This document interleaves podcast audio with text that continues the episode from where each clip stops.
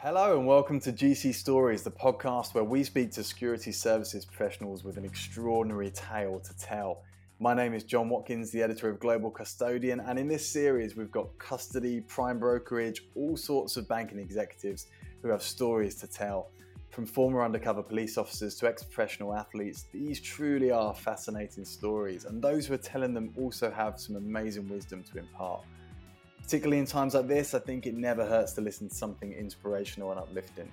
I hope as many people listen to this while running, cooking, or in their downtime as they do during their working day.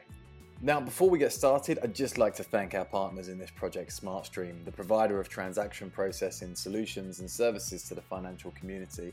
They have been incredibly supportive of this series, just as they have with their own clients through this difficult period with the global pandemic you know, their own story is one of stepping up when they needed to, reacting fast, being reliable, making sure their customers were prioritized during this period.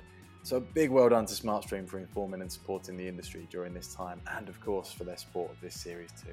Today we're speaking with Vanessa Van Brunt, who after serving 10 years as the first female police officer in Cranford, New Jersey, made the somewhat unusual jump to Wall Street, where she then held senior roles in banking and asset management with the likes of Wells Fargo and BlackRock. Now, her police career included a variety of assignments patrol, detective work, undercover assignments, narcotics task forces, and first responder duty during 9 11, supporting the NYPD. Now, similarly, her business experience encompasses a broad range of executive roles in middle market lending, alternative asset classes, and liquidity management. Now, these days, Van Brunt is founder of From the Street to the Street, where she merges her worlds by taking real world law enforcement experiences and applying it to business situations. She also conducts seminars and executive coaching sessions on topics including leadership, success strategies for women in male dominated occupations, and negotiation tactics. Vanessa Van Brunt, welcome to the podcast. How are you? Thank you, John. It's an honor to be here with Global Custodian and yourself. It's an honour to have you on. And uh, you delivered the keynote address at our New York Awards two years ago, and there were 200 people in the room that day. And I'm so glad that now the rest of our audience can hear your story and, and tap into your wisdom uh, through this podcast because it is quite a story to say the least. Uh, you've clearly learned a lot on this journey, and it's now enabled you to share your insights through coaching, mentoring, and, and speaking at events like ours and through uh, uh mediums like this podcast. So we really appreciate you being a guest today, and uh, I'm, I'm really excited to have this conversation. No, thank you. It's it's. Uh, I, I appreciate um, the fact that this is now going to go to a global audience. Um, it's it's interesting as I I bridge constantly my two worlds, the world of, of finance and the world of law enforcement. And my uh, my friends who were in law enforcement, they're fascinated by all the the stories and the knowledge of those in finance. My friends in finance, they don't want to spend time talking to others in finance and accountants and bankers and, and hedge funders and eh, you know investors and allocators. They talk to those all day. They want to talk to my police friends. So when i have um, parties at my house it is a very eclectic mix uh, of, of individuals and some really fascinating conversations. Uh, and i guess you can put both hats on depending on who you're talking to that's right, exactly. I can I can uh, uh, translate between the two worlds. Yeah, well, we've got some really exciting guests on this series, but your story is unique, and I cannot wait to get into it.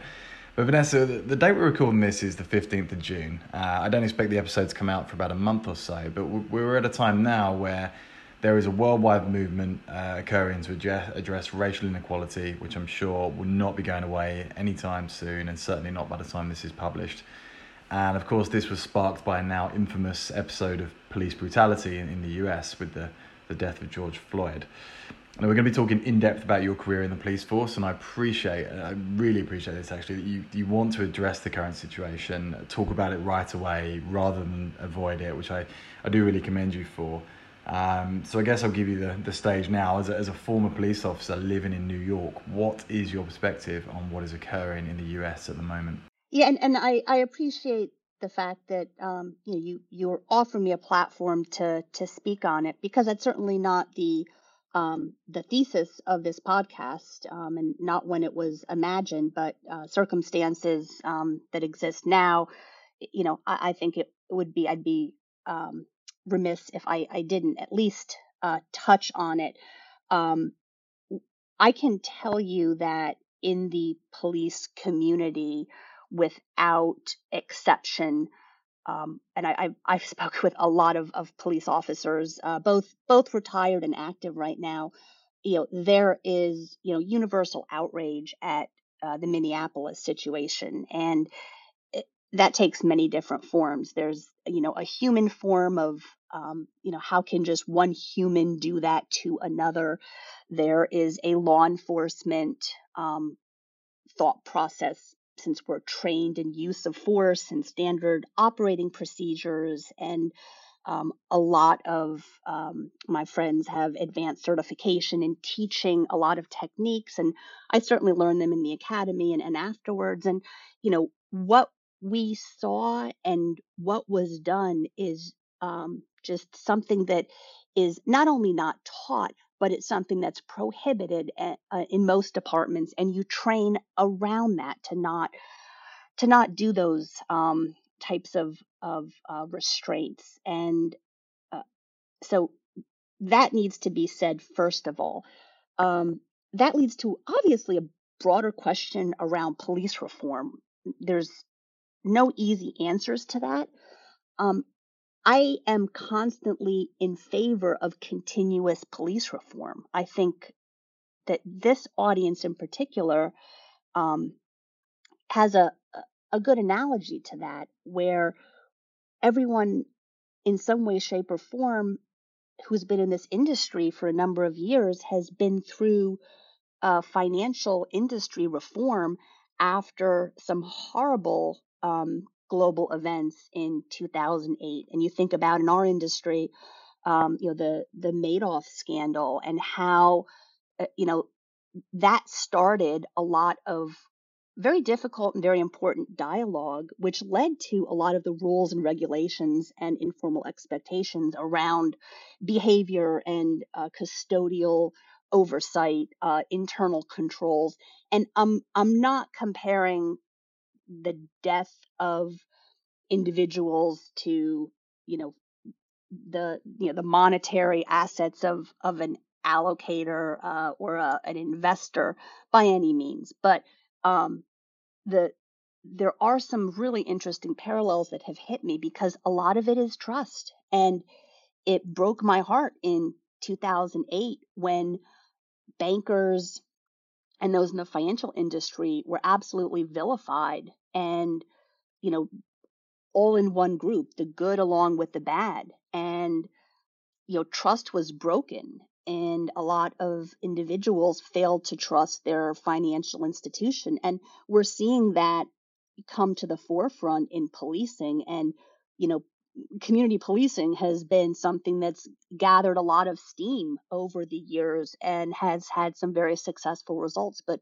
you know we as a law enforcement community do need to work at reestablishing trust reestablishing partnerships um, and that's a, a long long long journey and it's going to require a lot of of work for law enforcement as well as the the citizens. Um, that being said, my heart aches for you know the vast vast vast majority of good officers who are out there literally putting their lives on the line um, in the face of of anger um, again those in, in this industry 12 years ago we saw that you're trying you're you're good in your your job and you're trying to help your client you're trying to help your customer and there's you know new rules and regulations and you know you get tainted by the same um, brush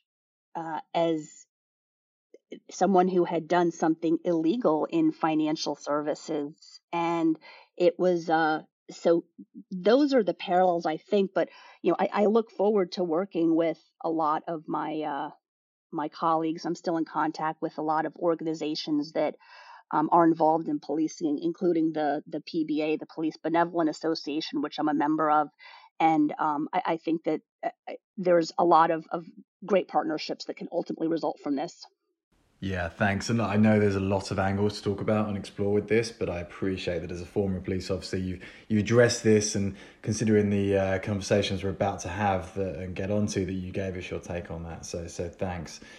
Now I want to get onto your story though, Vanessa, and, and thankfully we're going to do this chronologically. Otherwise, I would legitimately not know where to start. I really wouldn't. But you became the first female officer in the department in Cranford, New Jersey. Could you start by explaining to me what your journey was like to get to that point, and where did you develop this trailblazer ambition that you've demonstrated multiple times throughout your life? I became a police officer in 1993. Um, at that point, probably only about 2% of uniformed officers in New Jersey were um, women. So it was a, a very unique perspective that I had and that citizens had for me. Um, in fact, I I have my uh, my master's degree in criminal justice uh, from Rutgers University, and my thesis was on citizen perceptions of female police officers because it was such a bizarre sighting for um, individuals on the street. I mean, I had people coming up to me asking, you know, can I take my picture with you? I've never seen a female officer before.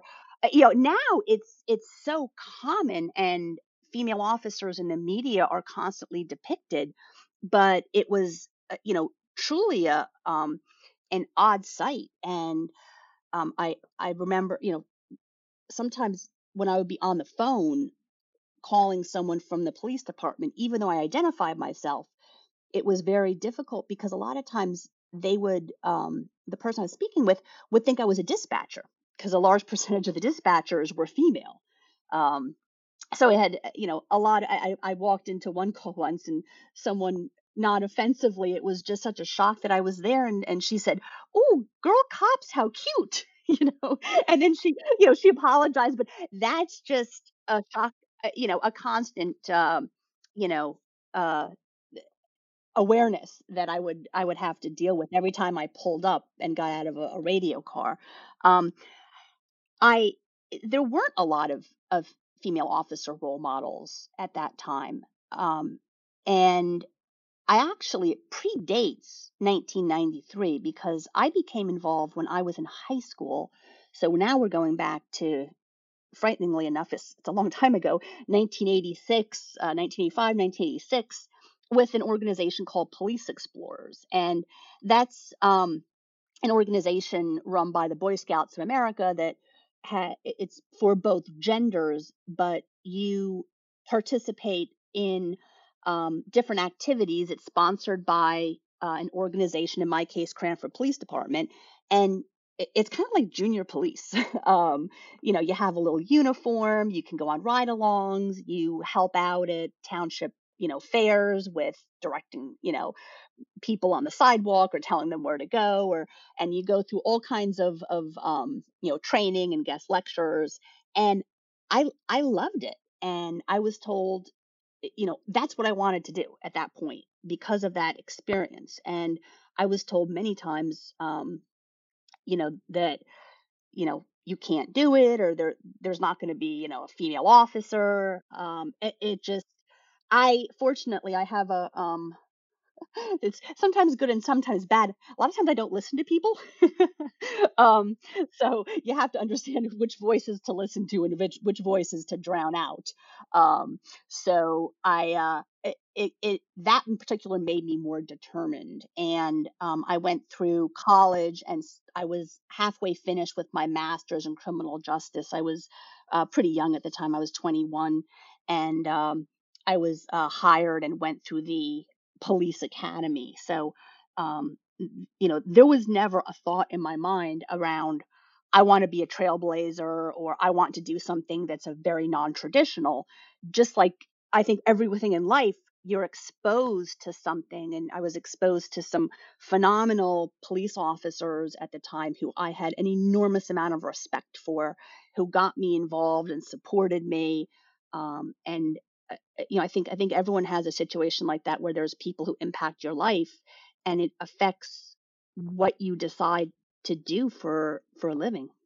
Yeah, you mentioned the work was challenging, and I know your police career included the likes of detective work, undercover assignments, narcotics task forces, some fascinating stuff there.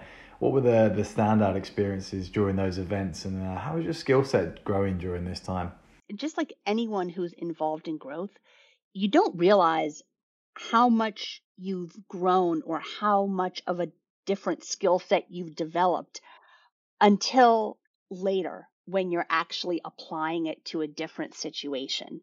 Um, without a doubt, once I went into finance post MBA, um, it was very interesting because I was using techniques that were so common to me. Um, you're taught, and, and and it was so unusual for in finance. Um, you know, I, as you mentioned, I had worked um, in uh, the Union County Narcotics Strike Force, and we did uh, undercover narcotics, and um, a lot of that is, you know, surveying things, building, you know, building a case, understanding, mapping out, you know, who's who, who's what, who are the, we'll call them, you know, the um, the key individuals um, in a, um, a, a chain of um, you know drug operations. You know, who do you want to focus on? Who are the key? Well, all of a sudden, I went into banking and I was hired by Wachovia, which eventually was acquired by Wells Fargo during the global financial crisis. And um, I was um, one of the individuals in the first two years that started the New York office. They didn't have banking offices there. So I didn't have contacts. I didn't have prospects. I, I had to, you know, figure it out myself. I didn't know any accountants. I didn't know any attorneys. I didn't know um, any CFOs. So I had to rely on myself and I used those same techniques. I, you know, would get, you know, Dun and Bradstreet, uh, you know, documents and map out, you know, who do I want to talk to at these um, at these companies? Who do I want to talk to at these firms? How can I approach them? How can I find them? Um, how can I get in their vicinity? What's their circle? You know, where are their influences? Who are the key decision makers? And uh, I was, you know, fortunately um, quite successful in in doing that, and that's actually what led me into uh, specializing in alternative asset managers. Uh, was that you know no one else was covering them uh, for the most part, and you know this is before Wells had prime brokerage and a lot of the the services it it had it has now, but um, no one was actively covering them. So I really self taught myself and um, said, well, there's a lot of them here in New York. Let's let me figure it out. and uh, slowly, that's what I did. So, um, you know, that that was a uh, you know the types of skills that that mapped. I think you know some of the standout experiences that I had. I mean, uh, there's there's negative and there's positive ones. You know, everyone wants to hear police stories constantly. Um, you know, in a lot of those cases, I mean, you're dealing with with sadly with death very often. And later on, um, I very often had individuals who came back to me and where I was present when, you know, a loved one, you know, had passed away at home or, um, you know, usually not that tragically and suddenly, you know, very often after a, an illness or something. And I, I, you know, sort of remember the call. I barely you know, remembered the call 10 years later, but they remembered me and the response and, you know, the compassion that, that you tried to show them. So, um, you know, those are a lot of the, the negatives that you can turn into positives, you know, when you're out there. Yeah, the, the skill set must be so broad to have that emotional side and that empathy, you know, connecting with people, but then the next minute you're taking on a, a, different role or action and trying to prevent something else from happening, whether it's a negotiation or, or an arrest. So the learning at this stage must have been pretty intense.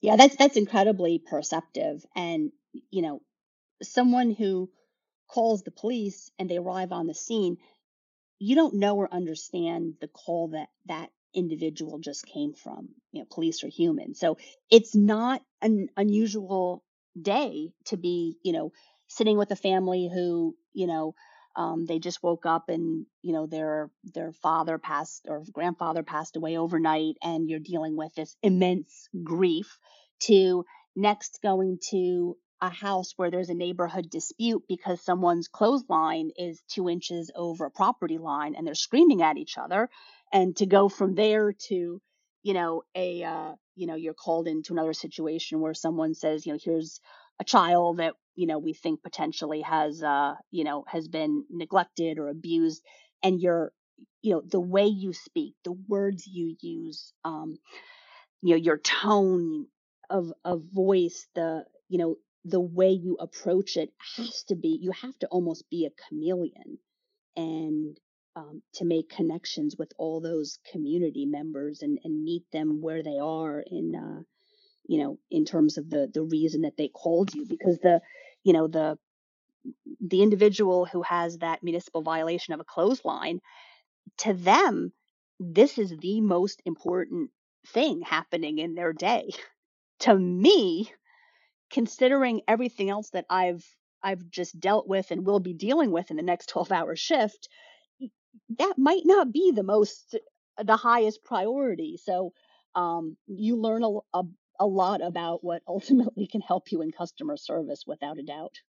Now you mentioned some of the transferable skills, and, and within that, uh, you know, in the police, you might need to enter a property, make an instant decision, react on the spot, and then with the undercover assignments, I'm assuming there was a lot more prep work, study and research, and, and time spent on that. So you have that mixture of needing to know how to respond instantly, but also yeah, you have the skills to assess and evaluate. So that must be something you were able to bring over to your financial services career as well.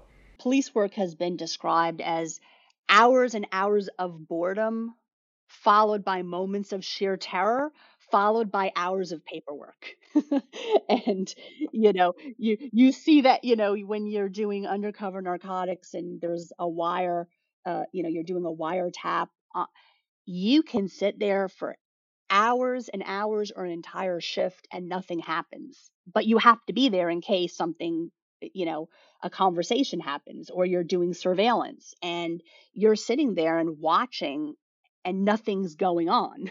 And so you're just waiting for the person to uh, uh, come for the next shift and relieve you but you go home and you know you're bored out of your mind because all you it's not glamorous all you did was sat there in the cold you know all all shift um you know trying to to understand and build but that's you know that's what good police work is and um you do have to some of it is that and it's laborious and you know it takes a lot of time. Some of it is just very quick and you're called into a situation and you have to respond immediately. You know, when when I was first hired in 1993, Newark, New Jersey, which is uh, about a 10 minute ride from from Cranford, was the stolen car capital of the United States, and um, things were very different now at that point in terms of whether you were able to pursue cars. Um, the New Jersey State Attorney General um, since came out a few years after I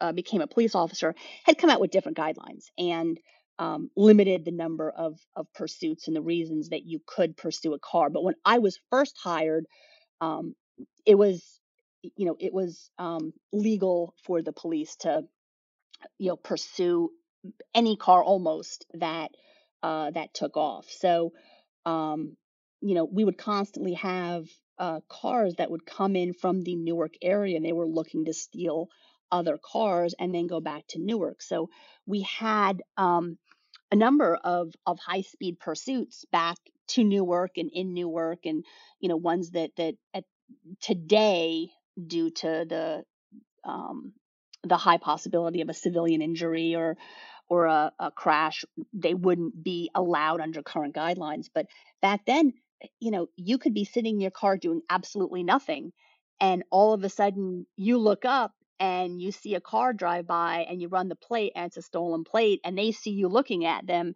and within two minutes you're driving up you know the garden state parkway for those who are familiar with it uh, for those who aren't since this is a global audience.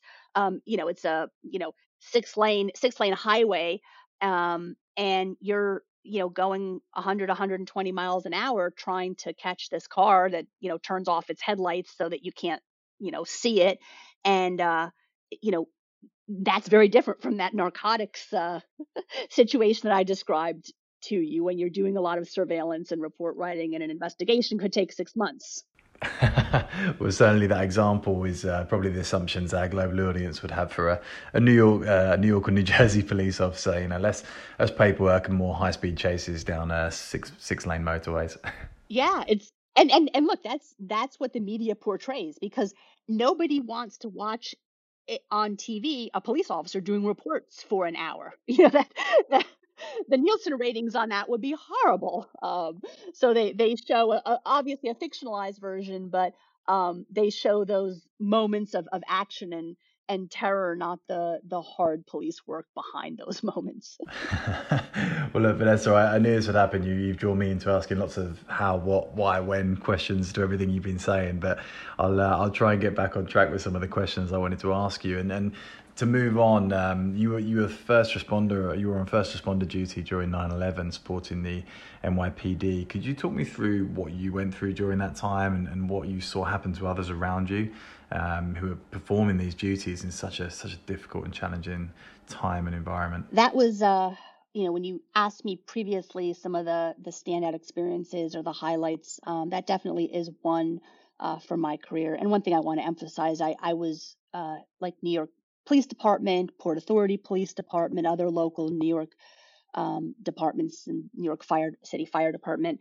Um, I, I, was not there when the the towers fell. I had actually um, worked the in New Jersey. I worked the the midnight shift the night before, and that means I I went home and went to bed at 5 a.m.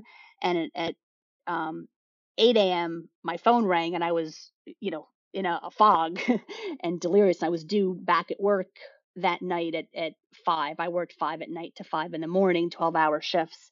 And uh, it was my mother, and she, you know, told me to turn the TV on, and I saw what was going on. And uh, then the department called and said that, you know, everyone's on on recall. They wanted us to to sleep, but um, and at that point it was uh, uh, a very scary situation because, you know, not only you know, and, I'll take a step back in in the city.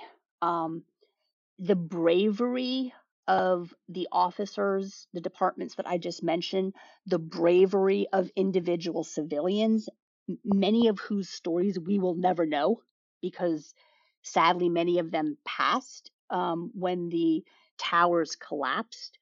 Um, there's so many individual stories of of heroics that what I personally did afterwards, you know, I went in, it was about a day and a half after um, the towers collapsed. We went in to support the Port Authority Police Department, which uh, they owned the land that the World Trade Center's on. So, um, you know, they were working the operation along with NYPD.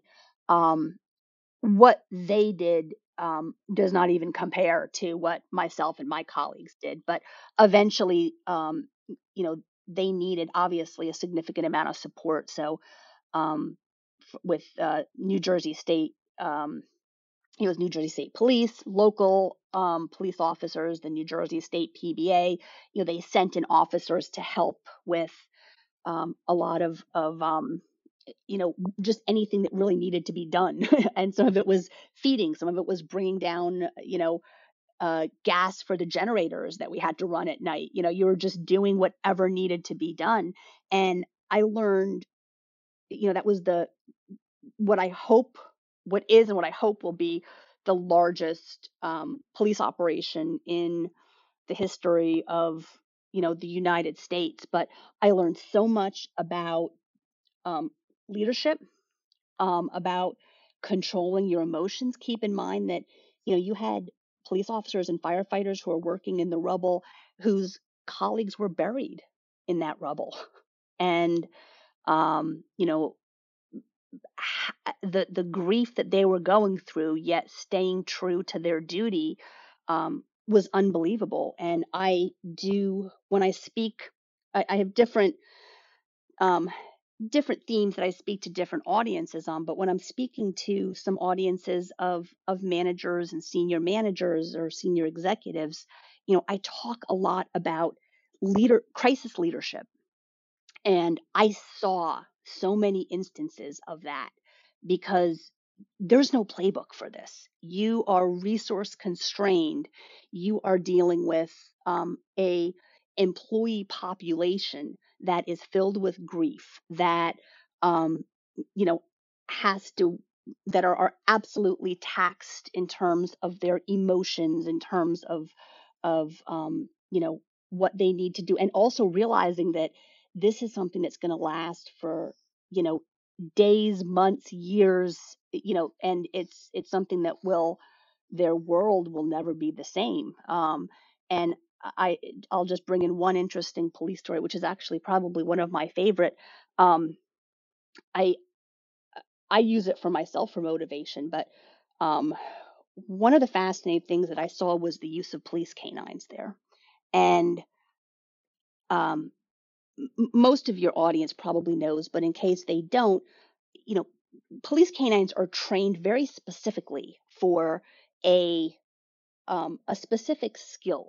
So you might have a bomb sniffing dog, a narcotics dog, a tracking dog all of those are are completely different animals and what's used in um, searching for um, individuals who are alive in rubble in the event of you see that during a, a earthquake or something um, those are urban search and rescue dogs. And not every department has those because obviously you, usually need you know tall buildings. So most areas that have them are um, you know fema or federal emergency management has them and you know so do large departments. So san francisco you think about los angeles miami obviously new york um, newark you know um, you know a lot of sheriff's departments have them at the county level so um, but they're not the most common dogs to have. So you have um, a, a you know mutual aid system for you know they've trained and they operate for uh, actually North all, all of North America,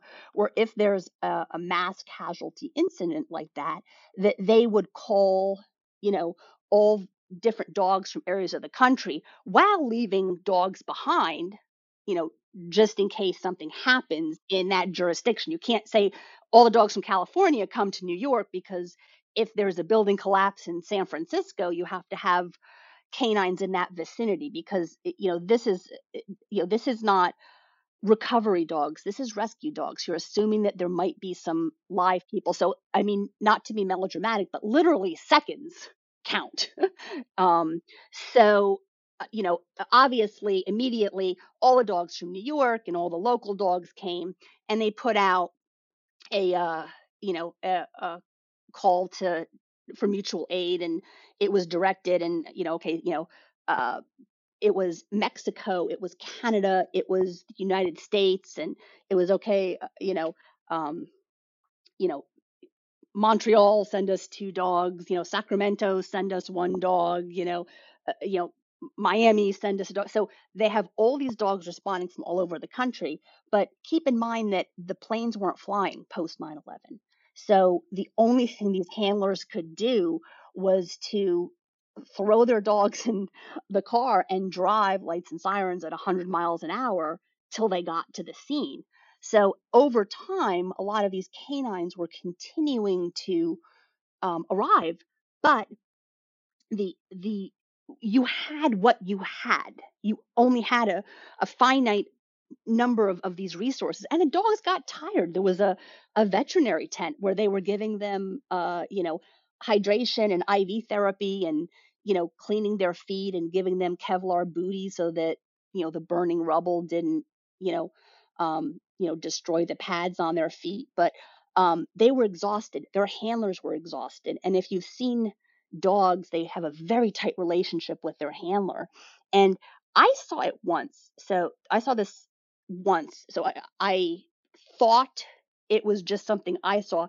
I've since realized um, there's a, a notation in the um, in the uh, museum uh, in downtown Manhattan that's uh, dedicated to the World Trade Center um, that the dogs would be looking and looking and they got depressed. And you literally saw these dogs getting depressed because their excitement is to find a um, find someone alive. And very sadly, that wasn't happening. So they're exhausted, they're being worked, their handlers are trying to keep them going as much as possible, and they're losing energy constantly, and they had no victory. So um, I saw one of the handlers had a rescuer go and hide in the rubble. And he brought the dog along, and the dog, the, the rescuer popped up, you know, the dog signaled, the rescuer popped up, and there was a success. He found he found someone and you literally saw the dog perk up. It was like the dog went from 0 to all of a sudden 10 with the level of energy and he shot off looking for someone else. And I said, "Wow, for managerial um, skill sets, you literally sometimes with your teams need to hide a rescuer. Sometimes you need to create a synthetic success. You know, if you have a team and they're doing the right thing and they're not having a success and they're dejected, you have to start thinking about how do I create victories? How do I, you know, how do I create successes for my team? How do I redirect goals if, if you don't hit your goals constantly and it's not your fault if you're doing the right things? How do I keep this employee motivated? So, you know, I always just say to some of these managers, sometimes you just need to, you know, hide a rescuer somewhere and, uh, you know, encourage your uh, your team. Wow, what a story and a powerful message. And like you say, sometimes there's no playbook. Sometimes you have to innovate and, and think on your feet. Absolutely. And you need to take care of yourself. Sometimes you need to realize that that you're starting to get worn down and uh, you need to, you know, to give yourself a, a, a, success and create one for yourself as well. Yeah, and, and you've mentioned your move from the police force to Wall Street or street to the street as you've trademarked. What skills did you take over? And could you tell us, was there a moment that prompted the move? I was a full time student before I became a police officer. So um, all of a sudden I was hired as a police officer and I was making I was thrilled and amazed to be making a salary of $28,000 a year and I said to myself, what am I going to do with all this money? you know, so much money. What am I going to do? So I had never, I was a, a double major political science and history. Then I went for a master's in criminal justice, had never taken a business or economics course. And um, what I, I said, let me figure this out. So I bought some kind of off the shelf, you know, very simple individual fin- uh, individual investing magazines, very basic ones, and I started reading them. And I I opened a um, an account and I started buying some stocks. And there wasn't the even the internet at that point. I would wait for the paper to be delivered the you know the next morning to you know, I'd rush down to the end of my driveway to you know look up the um, you know the tables and see you know what the what the stock well, you know what did it close at yesterday? How much do i have? Yes i do that every day and manually figure it out. Um, and it, you know it was uh you know i made i listened to some good experts um, it was a bull market so that certainly helps. It wasn't by any means you know skill or acumen on my part and um, eventually at the age of 25 i had made enough money to buy my own house, you know, the right way with 20% down, which is the standard here in the US. And um, my, and again, all on a, a cop salary. Um, my police officer friend said to me, you know, a lot of them started saying, Hey, uh, you know, I want I want money. I'm I'm 40 years old. I'm living with my mom. You know, I I don't have any investments. I have credit card debt. You know, can you help me? So just informally, again, during a lot of those boring times of police work, I would just um, give informal advice and show an officer how to start a mutual fund account. And then they would bring me their wives' 401ks and ask me to reallocate that or, you know, questions about insurance. And I was continuing to self, you know, um, teach myself. You have to be a lifelong learner. And I was learning more things. And then cops from other towns were asking me to help them. You know, word kind of gets around. I was familiar with the pension system. I was familiar with the retirement structure and what they needed, you know, in, in terms of long, you know, long-term savings. And um, then the attorneys at the prosecutor's office would ask me to help. you know, I was I, eventually I had 60 kind of quote unquote informal clients. I never charged anyone. Um, I was just uh, you know, um, you know, sometimes people would call the police desk asking for me to give them a call. You know, an officer I don't even know because they had had a question, and um, uh, you know, um, so uh, I, I kind of had like an informal client base, and someone said to me, you know, you are really an idiot because people would pay you for this. And I went, you know what? yeah, I'm a capitalist. You know, let me let me figure this out. So I was working um, four days on, four days off, 12 hour shifts. It was five at night to five in the morning. And I said, hmm, I bet I could get a job during the day as a, you know, at that point they were they were called uh, at that point they were called stockbrokers and uh, not financial consultants or financial advisors as they are today. And I started interviewing, and I needed a very flexible schedule. Um, academically, you know, on my resume, I didn't have any degrees or anything that would, um, you know, make someone think that I had a background. I was self taught. So I, I heard no, no, no, no, no, no, no. And finally, I went to one firm and um, I was interviewed by the, the hiring partner there. And, you know, he looked at my resume and then he looked at me and he said, you know, you're a police officer. And he kind of looked over his glasses at me. He was, and I said, yes, sir. And he says, you're a police officer now? And I said, yes, sir. And I'm th- thinking he's going to just throw me right out of his office. And he throws the resume down. He throws his glasses down and he looks, he points and he looks at me in a really gruff manner and he says, let me tell you something. My entire family is NYPD and NYFD, and they're all retired by now. I'm the only idiot still sitting here working, and uh, that was it. So he hired me, and I got licensed through FINRA and um, started working during the day for uh, for his firm. And I, I loved what I was doing, but I needed a, a springboard to jump into uh, the world of finance. I wanted to work with institutional investors, so I went back part time for my my MBA. While I was, uh, believe it or not, while I was still doing both of those uh, jobs, police work at night, and yeah, I would I would take I take vac, you know hours of my vacation time to go to class, and you know three hours of vacation time, and um, I had incredibly supportive coworkers and bosses who who helped me manage that crazy schedule, and um, when I, I finished, um, I, I wasn't sure if I was going to leave the police department. I was at 10 years. You can retire in New Jersey with a deferred pension at 10 years. Um, and I did on campus interviews through uh, Rutgers University Career Center. And uh, it was a tough job market. It was post 9 11. And I was fortunate to be hired into an associate position at uh, Wachovia Bank. And uh, you know, it's been a very, for me, it's just been a very um, interesting journey where each step leads to the next step. But when you look at it, it looks like this, you know, huge gap of jumping from one thing to the other, but it's years and years of getting a small skill set, getting a small certification, meeting one person, meeting someone else. I, I remember the first time I, I went for an interview in finance, I was walking and I, I kind of had to buy a, a new, you know, suit. And I glanced in in the mirror and I, I saw myself. I literally started giggling. I thought I looked so funny in business clothes. It was just I'd, I'd worn a uniform for my whole life, so um, you know it was it was learning a, a a whole new world and a whole new way to have to interact with with people.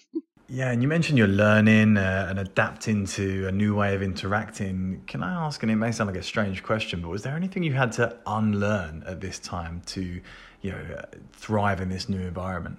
Yeah, I, absolutely did. Um, and it it took a while because it wasn't as obvious as what skill sets did I learn that were transferable and which ones were not going to work in the private sector. Um, I think that the private sector, especially finance, it moves a lot quicker than government does. Um, I had to, you know, get used to the the speed um, that things happen.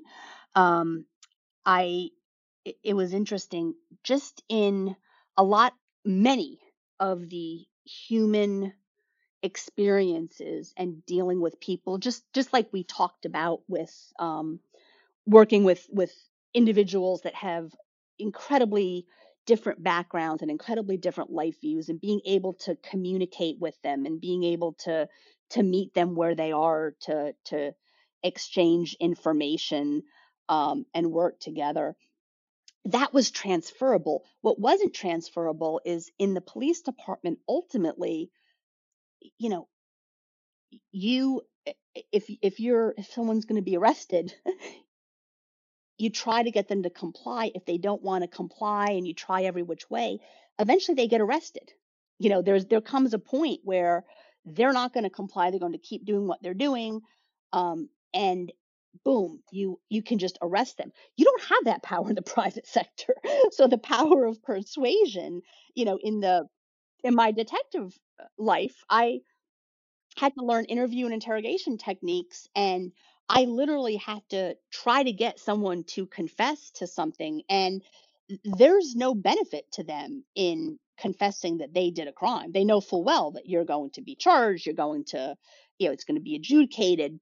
Um, I, I said to myself, wow, going into the private world, I'm trying to sell them banking products. You know, I'm trying to sell them depository or custodial products. This this should be easy. You know, I I just, you know, it's going to be so easy to convince them because this is something that's good for them. Well, that wasn't the case. It wasn't it wasn't quite that easy.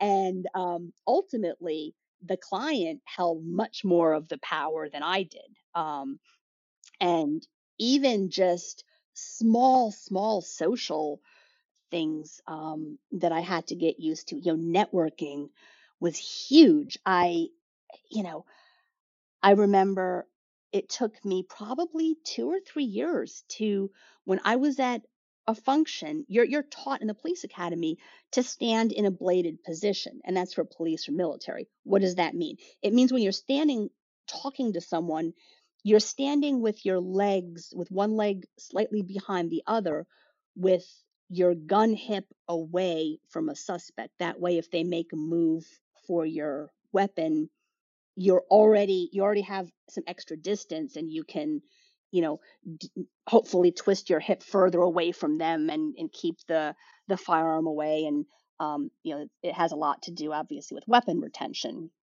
So, but you're taught that so often, and and anyone who's participated in wrestling or or you know judo also knows you're keeping your center of gravity low constantly to you know if someone tries to push you over you're you know you're establishing a, a center of gravity. So but standing like that looks very defensive but that's the way that i stood and that's the way you're trained to stand and that was just the way i stood you know constantly 24 hours a day. Well in networking situations, it doesn't look very inviting. you know, it, so I had to retrain all these little things to where I had to become conscious of them that I was doing them, and then, you know, and and it was even more difficult because I was going into a world of of male oriented, um, you know, another male male oriented occupation. Um, for me, you know, my running joke is that um,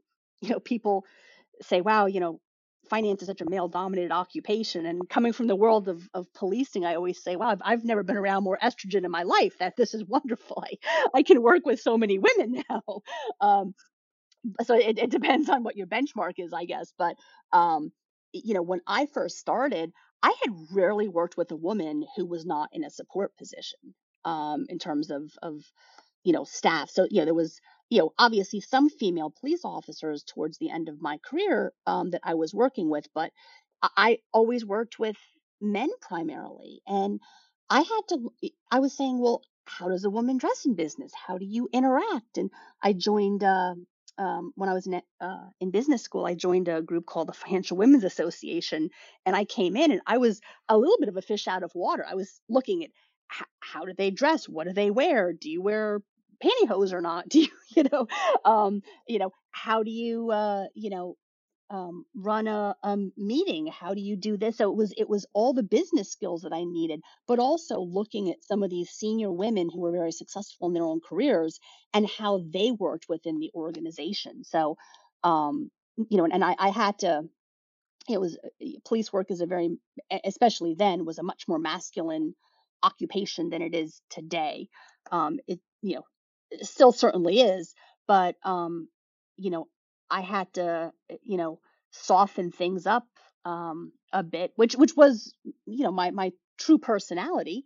Um, I wasn't being dishonest to myself, but just at different stages of life, and when you're working in different places, you you know have to learn to adapt to uh, to the environment you're in. Yeah, and, and you put yourself out of your comfort zone there. That that's probably something you're used to. I'm, I'm slowly learning from your story, but you, I mean, you had to start from the bottom again here. Uh, was there any ever hesita- ever any hesitation, any nerves? Did you view it as a tough environment to step into, despite what you've been through in the police force? You know, I think I probably should answer yes, but I'm going to answer no because I just don't think I even thought of it or consider it. It's just you're mission driven. You know, everything I did, I wanted to do.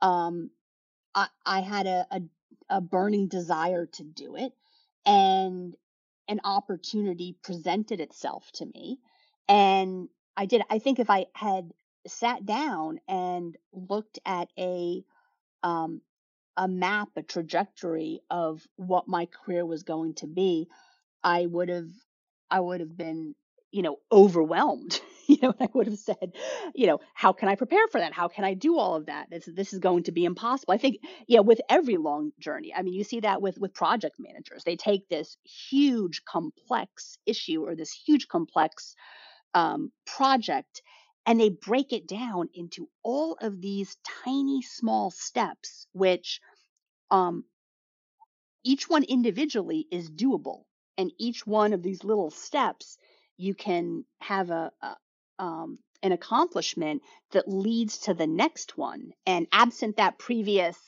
accomplishment you couldn't succeed in the the, the next step. So um, i think that just kind of happened to me um, you know now and again i think it's it's also being you know in my 20s and you just think that you can just take over the entire world you know you can do you know I, I think i think now i would be i'm, I'm not completely risk averse but i probably analyze risk a little more especially being in financial services a little more at the time. I you know i was uh um you know just not hesitant at all to make any of the changes and was i concerned? I was but at the same time i don't remember the it being part of a what keeps you up at night.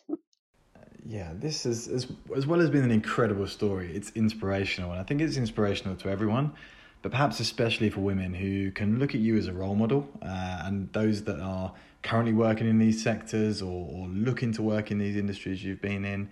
And I know you're a mentor and, and you coach women now, but what advice do you have for any who are looking to break into these spaces, which have been such a big part of your life story?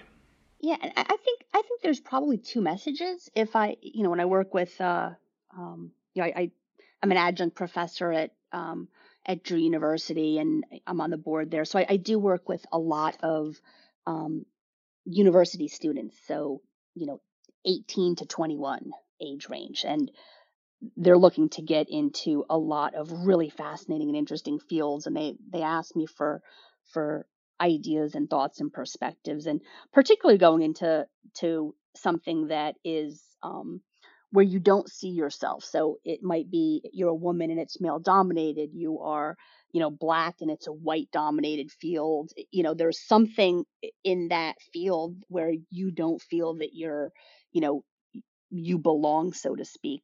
Um i there were two things. One is that you know, you do have to stand up for yourself.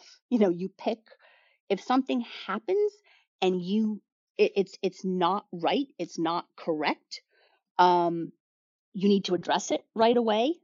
Eh, you know, using humor um, as much as possible, but make sure that it's addressed. At the same time, um, you have to have a lot of grace and you have to be slow to take offense. And you know, if I I had a great relationship. I, you know, with um, the officers I served with, they, you know, that's one of going back to our, our first conversation. That's one of the the reasons that I, I find it so hard to believe some of this, uh, you know, police brutality that I see because it's not the department that I worked in. You know, the, the integrity level that I see sometimes um, from a few of these bad actors is so different. Um, and and the men I worked with were so incredibly supportive in so many different ways. Um, but you do have to stand up for yourself. And I I remember again without without taking offense.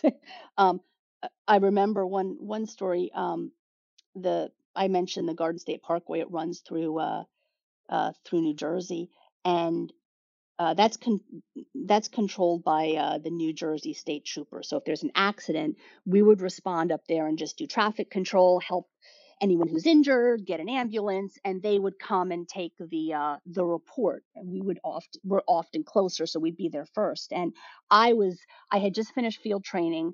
I was 21 years old. It was you know we we worked one man radio cars, so or one woman radio car in my case. Um, so you know by myself, I was maybe two to three days off field training, which is when you have a, a partner, a field training officer. So I'm brand new. I go up to an, an accident scene on the Garden State Parkway, and you know, of course, everyone's out of their cars, and you know, everyone's excited and wants to tell you their story simultaneously.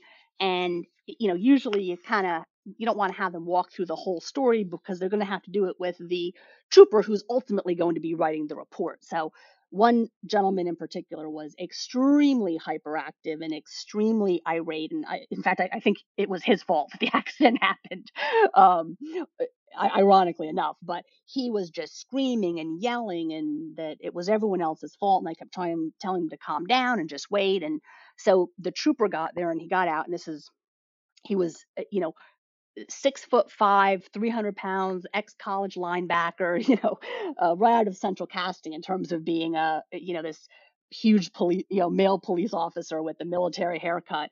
And the guy eh, eh, eh, who was in the accident came running up to him and just babbling at him again, just constant, just, you couldn't even understand what he was saying. And, you know, he points at me and he says, and I tried to tell this lady, and it didn't even register with me, but the trooper looked at him and in this huge booming voice, he looked down at him and he said, That is not a lady. That is a police officer, and you'll refer to her that way.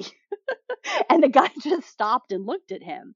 Now, I it didn't even register in my mind that I had to, you know, I had to ask or demand that respect because again keep in mind that women were it was not common and he eh, you know i was just some lady you know but um eh, you know i i eh, those are the things that on a going forward basis I would do. And I think it's also very important for allies and, you know, for I had a lot of my male officers who, when I would have an issue with someone in the general public, you know, not always because I was a woman, but just because it's a, you know, not everyone you're meeting in police work is um, incredibly uh, friendly or you know they're the the client isn't always right. Sometimes you do have to make an arrest um, that the guys i worked with you know defended me and you know demanded respect on on my behalf. And you know the other thing that i would i would say to um,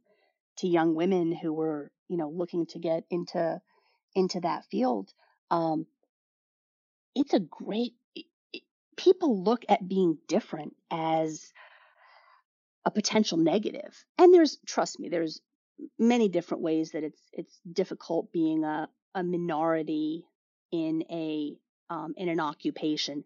But at the same time, you can differentiate yourself so much. If I'm, it wasn't uncommon for me to be in a, a, a meeting in a boardroom with all men. Well, you know what? They're going to remember who I am you you have you from a marketing standpoint you have all these you know uh, you know bankers or service providers or whoever it is and they all look you know eh, perhaps you know somewhat similar and they all have on a tie and they all have on a, a nice suit or a you know they all look the same or they're all wearing the same quote unquote corporate uniform and i come in and i'm a woman and a lot of women say oh it's you know it's horrible. No you go in you have confidence in yourself and you have the ability to stand out, you know, no one's going to say, "Oh, who, wait, who's who said that? Was that Fred or was that Bob or was that Jerry or I don't remember." If you said it, they'll probably remember you said it because you're the only woman in the room. Yeah, I think we've been through so much here, and I got to admit, it was quite difficult to plan for this interview, Vanessa, purely because there's just so many aspects on the journey that we could touch upon. Uh, I could ask an episode's worth of questions on what you're doing now or the experience of that first job in the police department but I think some of the questions I've asked you might seem a bit obvious, uh, and then I'll be following up with, "Oh wow, what was that like? How did you respond to this?" But can I ask you uh, a strange question as as we uh, yeah, come to the finish, and that, and that is, what is the question that nobody asks you? I think that one thing, and that people don't ask me, and maybe it's out of politeness or, you know, perhaps it's out of, uh, you know, just we talk about all these other really fascinating, interesting things, and then we always run out of time, um, is a lot of people don't ask me about my failures and my personal failures. And, and I always say that there's people that I worked, you know, with or worked for or worked for me that probably listen to what I'm saying and go and could come up with a hundred examples of, well, she didn't do that in this particular instance. And they're probably accurate. um, I'm not perfect. Uh, You know, anyone who talks about leadership, and as I said, my audiences are sometimes women's groups, sometimes senior managers, sometimes, you know, um, more junior individuals who are just starting their career. Um, and what I say to them is based on my experiences, but I haven't already always followed it. And I could name you, and I, I won't, to, not to embarrass myself uh, or them on a, a global podcast recording, but I can personally tell you, you know, probably 20 instances where I can think about that I handled them so wrong, and I would be humiliated if they were in print, and maybe someday I will put them in print. I'm- don't think I'm brave enough to uh, to yet, but um, you know, eh, eh, no one's perfect, and I think that you have to give others very often a benefit of the doubt and grace and give yourself that as well sometimes and you know learn from those lessons. We went over a lot of things that i saw and learned that from a positive perspective i was able to incorporate into my life and my style and the way that i do my jobs and and just live as a member of the community that i'm in um, but there are also so many where I either saw a bad manager, was a bad manager, was a bad employee. Um, you know, n- nothing that's indictable. You know, it's, it's, you know, it's not nothing, uh, nothing illegal, indictable, you know, immoral, but um, just the choices that I made. Um, you know, I would not make again in that situation given what I know now and the maturity I, I know now. And I think the ability to recognize that as as a leader and as an employee and just as a human, um, and make that change in the future and think through if ever this happens again we have in police work it's called it and uh, and the military has as well it's it's like an it's an aar it's an after action report where after a big call or a big mission and for the military you sit down and you go over everything what went right what went wrong and you focus a lot on what went wrong. And it could only be a few tiny things but those are the things it, this is not a pat yourself on the back and rah rah and we did a great job. Well yeah you might have had a successful mission and there was this tiny thing that you need to focus on that didn't go well. And to incorporate that in the future takes a lot of maturity and it takes a lot of of humility. And i'm i'm not there yet. I don't pretend to be there yet but i at least recognize that which is the first step and i i try my best Uh, Vanessa, I've got some questions to finish with that we're asking every guest on this series. And the first one is Who from within the financial services world has inspired you? Ooh, there's so many people in so many different ways and I, i'm going to give you an an answer just um of it it's an answer that, that a lot of people constantly say, um, but there's a reason for that, is uh, Warren Buffett, and I think that goes back to the integrity. You know, he he he's someone who he knows what he does, he knows his lane, he knows his limitations. There's an enormous amount of of humility that's involved, um, and you know admits when he's wrong. Um, he's in, infamously, you know, he's he didn't want to get into the technology space, and he'll readily admit that that was an incredible, um, incredibly um, um, complex decision that he made for a lot of reasons, and he was wrong. But um, I, uh, you know, I, I do a lot of different teaching, and you know, when I'm talking and teaching about um, ethics, there was one quote from him that I, I always use, and he said, in terms of hiring, um, he has three things he looks for in in someone, and one is intelligence, and the other is um, is energy, and the last is integrity. And if they don't have that last piece, if they don't have that integrity, the first two are going to uh, you know the first two are going to kill you because you know if you have someone who has intelligence and drive and energy and they don't have integrity they can do an enormous amount of damage.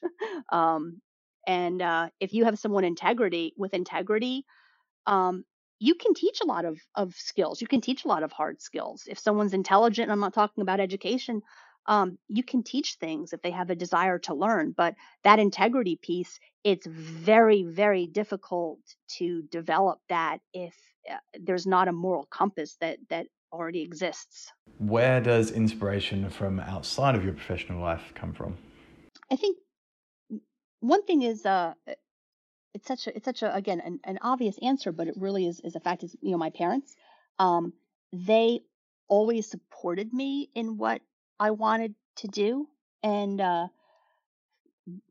they weren't always, you know, probably thrilled with my decisions, um, but they never pressured me into moving um, in one direction or or another. Um, so I, I I I think you only appreciate those things once you're you know I'm 48 you know you probably appreciate those once you're you're in your 40s not certainly not in your 20s and absolutely not in your teens um, I think the other the other inspiration that I had, um, it's outside my professional financial life, but um, I'm, I'm changing the question a little bit because it was professionally through law enforcement. Um, the uh, uh, the first chief I had, Chief Harry Wild, um, he uh, um, he was such a mentor, and in an era that women were, you know, not thought of as um, equal in so many ways in policing. You know, they were brought in they to do, you know, you had to have them because they had to do female prisoner searches and female prisoner transports, and you know, they're great with kids or they can work in the juvenile bureau. Um, he, from the time I was a police explorer, he just, you know, was there 110% for me, encouraging me, um, you know, continuing to follow my career, um, you know, constantly supporting me, uh, you know, um, just it it again i have i've never worked directly for a woman but when you have bosses who aren't like you be that race or gender or anything you know they can be your biggest advocates um, and he you know the I'm, I'm very proud the cranford police department they now have you know um, five female officers um, and uh, and then that that's a, in a department of about 50 to to give you a a, a perspective. Um, and it was, you know, it was Chief Wild who decided that he was going to integrate and hire the the first one to start that. And it's it's not just uh, doing that; it's doing that and believing in it and supporting it. Thanks. And uh, I know you've given a lot of life lessons uh, throughout this episode, but my final question is: if you had to pick one of those to pass on to others, what would it be? Yeah, and I think I'll, I'll follow up just by um, encouraging all your listeners just to be lifelong learners and to be as adaptable as possible and you know not to stagnate and um, that involves so much that involves certainly um, you know staying abreast of what's happening in your industry but so much beyond that it's informally being a lifelong learner. So, seeking out people with different opinions than yourself, um, talking to those whose experiences are different than yours. Um, you know, creating. You know, the, the, word diversity is thrown around so much now that I, I almost hate using it, but you know, forming diverse teams and listening to them because they come from a different place and they're going to have different ideas of how to, you know, manage the task at hand. Um, and, and value those opinions. So um, it's formal learning and much more importantly, informal learning. Uh, Vanessa, you've been a wonderful guest today. Uh, I literally have been on the edge of my seat and sometimes even up and down out of it. I guess that's what happens when you're not in a studio together. I've sort of found myself suddenly standing up and staring out of a window halfway through your story at times. It's, it's really been captivating, and you've taken us all on a journey today. Uh, so we really appreciate your openness in, in talking about your experience, the various issues, and, and giving takeaways. So thanks for sharing. And uh, maybe in series two, we can dedicate a whole episode to failing and go through some of those stories. Absolutely. That will probably force me to actually sit down and uh, write some of them down and think through those parts. Absolutely. Well, Vanessa, one last time, thanks very much for being on this show. Great. Thank you so much, John. A pleasure. Thanks for listening today, and thanks again to our sponsors, SmartStream, who have supported us through this series, along with their clients, and even as I've discovered myself, frontline workers through donations they've made during this period. If you like what you've heard today, make sure you subscribe and keep an eye out each week for new episodes or listen in on globalcustodian.com. Thanks again.